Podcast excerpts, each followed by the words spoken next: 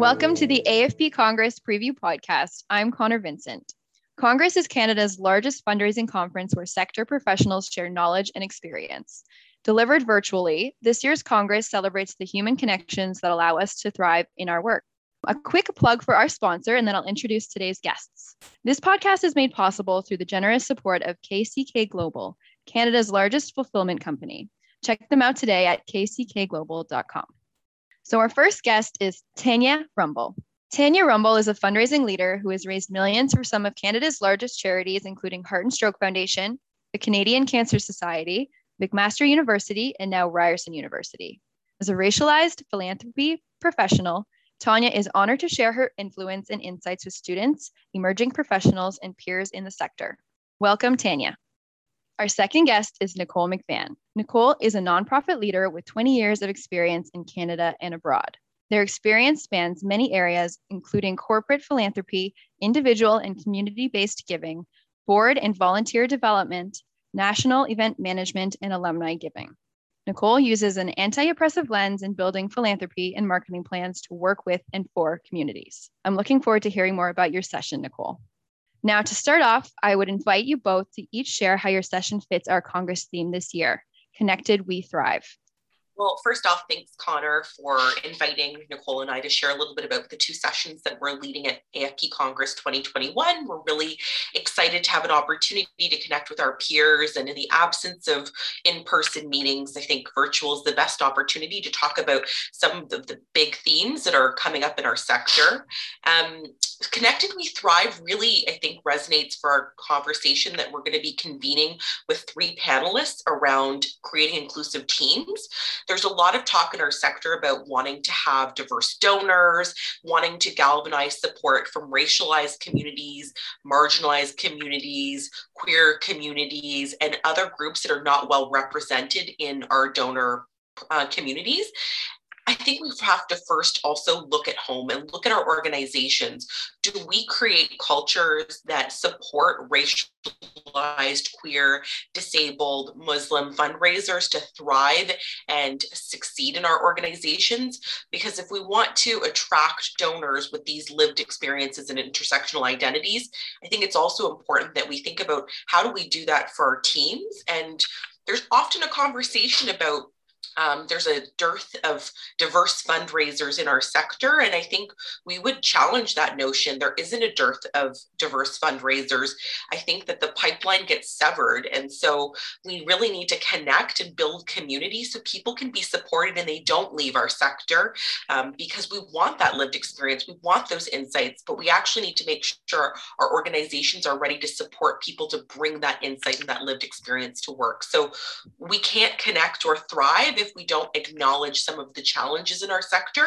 And so we take a very positive viewpoint that there is an opportunity to do things differently and better. And there are amazing people with amazing skills and experiences to offer our sector.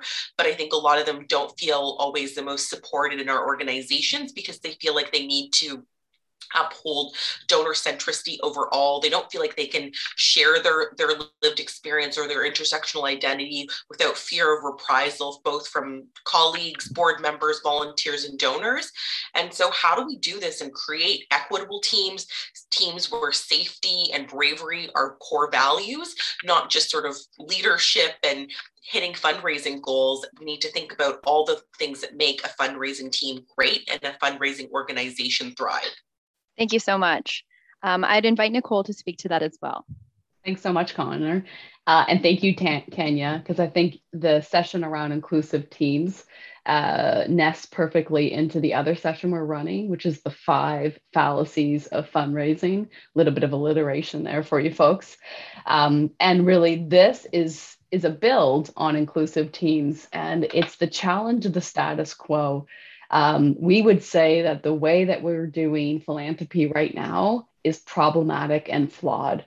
We're not in real relationship very often with our donors.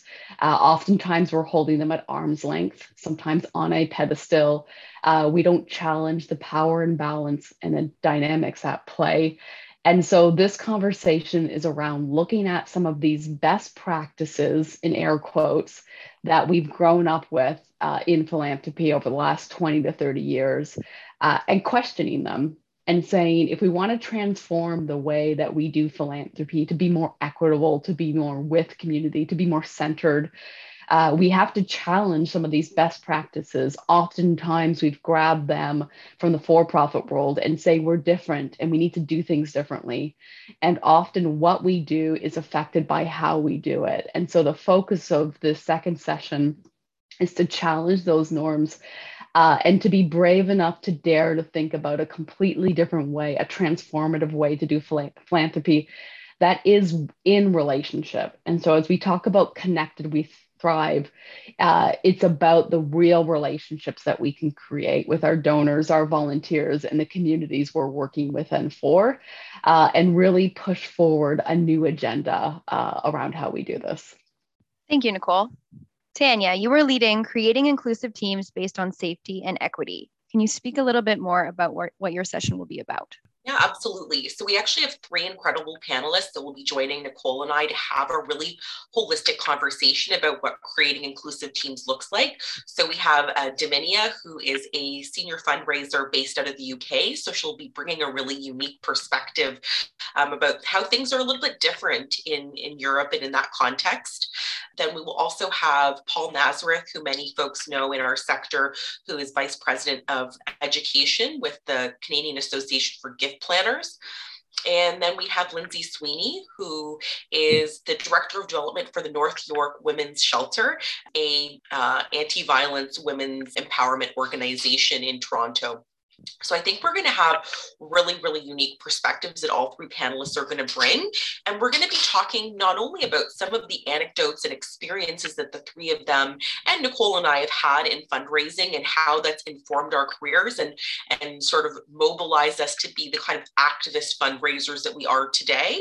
But we'll be talking about some of the tangible strategies that folks can use beyond putting boilerplate language on job descriptions saying uh, our organization is looking looking for diverse fundraisers and diverse experience. What can you do beyond that? That's often where folks start the conversation about inclusivity and diversity on teams and fundraising, but it doesn't often go past that. So great, you've you've let people know you're looking for diverse fundraisers. Have you told them what you have done as an organization to look at your oppressive practices that may be in place, how you can actually support those fundraisers when they join your organization, how do you recruit them in a way that really centers their lived experience and make sure that they don't they're not harmed in the process? And then once they've joined your team, are there opportunities for advancement? And advancement doesn't always look like laddering up in a hierarchy, but is there greater opportunities for autonomy, for general leadership? And I use the small L leadership um, because there's servant leadership and there's positional leadership, and not everyone ascribes to being a positional leader.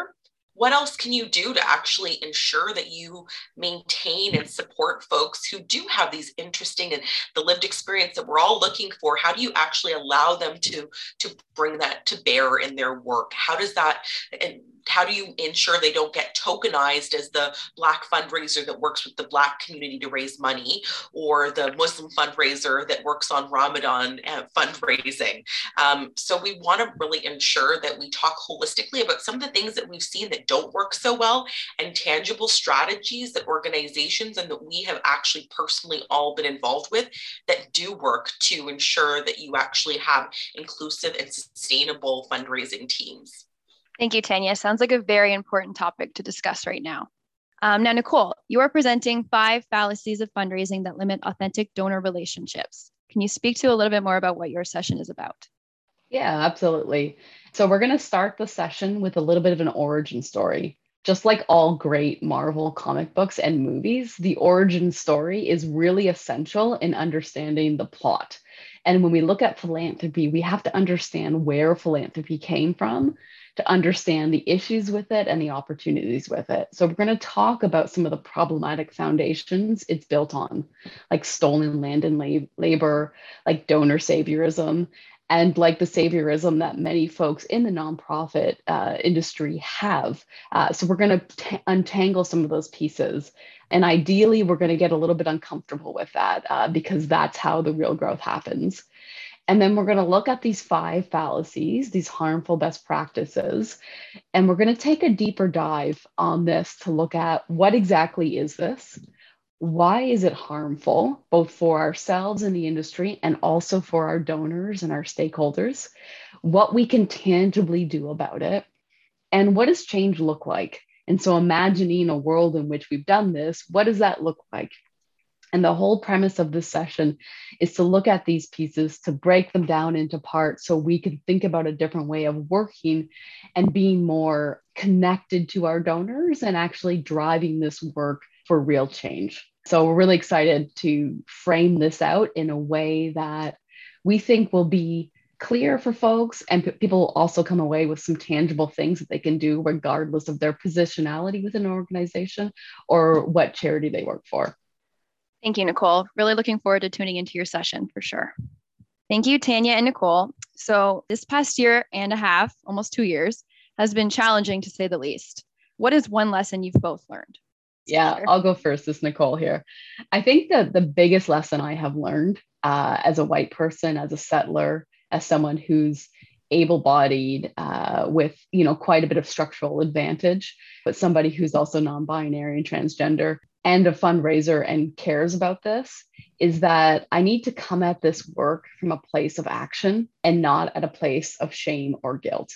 And often for white folks, we come to this conversation around equity and transformation from a place of fragility and guilt. And that will make us lose momentum really quickly. The only way we can sustain action is to come at a place that is centered around how can I be a catalyst in this moment? And that's really critical. And that's how our sessions are built, is looking at what we can do and how we drive this forward in a way where in five, ten, twenty years, we're still working through this because this work will never end. And to me, that's very exciting. Thank you, Nicole. I think that for a long time, I hid my intersectionality. I hid my lived experience. I didn't really see how it would actually benefit me at work. And I actually don't think I was wrong in that assumption. I think it would have harmed me in my work. Um, but now I found myself connected with incredible fundraisers that I probably wouldn't have met otherwise, and a whole community of folks that are really passionately interested in anti-oppressive practices in fundraising and philanthropy that give me so much energy and support to work through these challenging conversations, and more importantly than the conversations, the challenging interactions and change that we need to like create in our organizations and in our sector. So I don't think that if I hadn't leaned into this work and leaned into my lived experience, that I would have found this community of incredible support. And I think that I also see that the more that I center my lived experience and lean into my authentic self and bring my whole self into my work, that I'm finding myself more deeply aligned with the work that I do. And I'm really pleased to be working at an institution where that was a really strong reason I was recruited, was because of my social justice orientation and the values that I espouse and live. So I think that it's taught me that like bringing your authentic self will bear great, great rewards. And if you lose folks along the way, then they probably weren't meant to be on that journey with you. Thank you.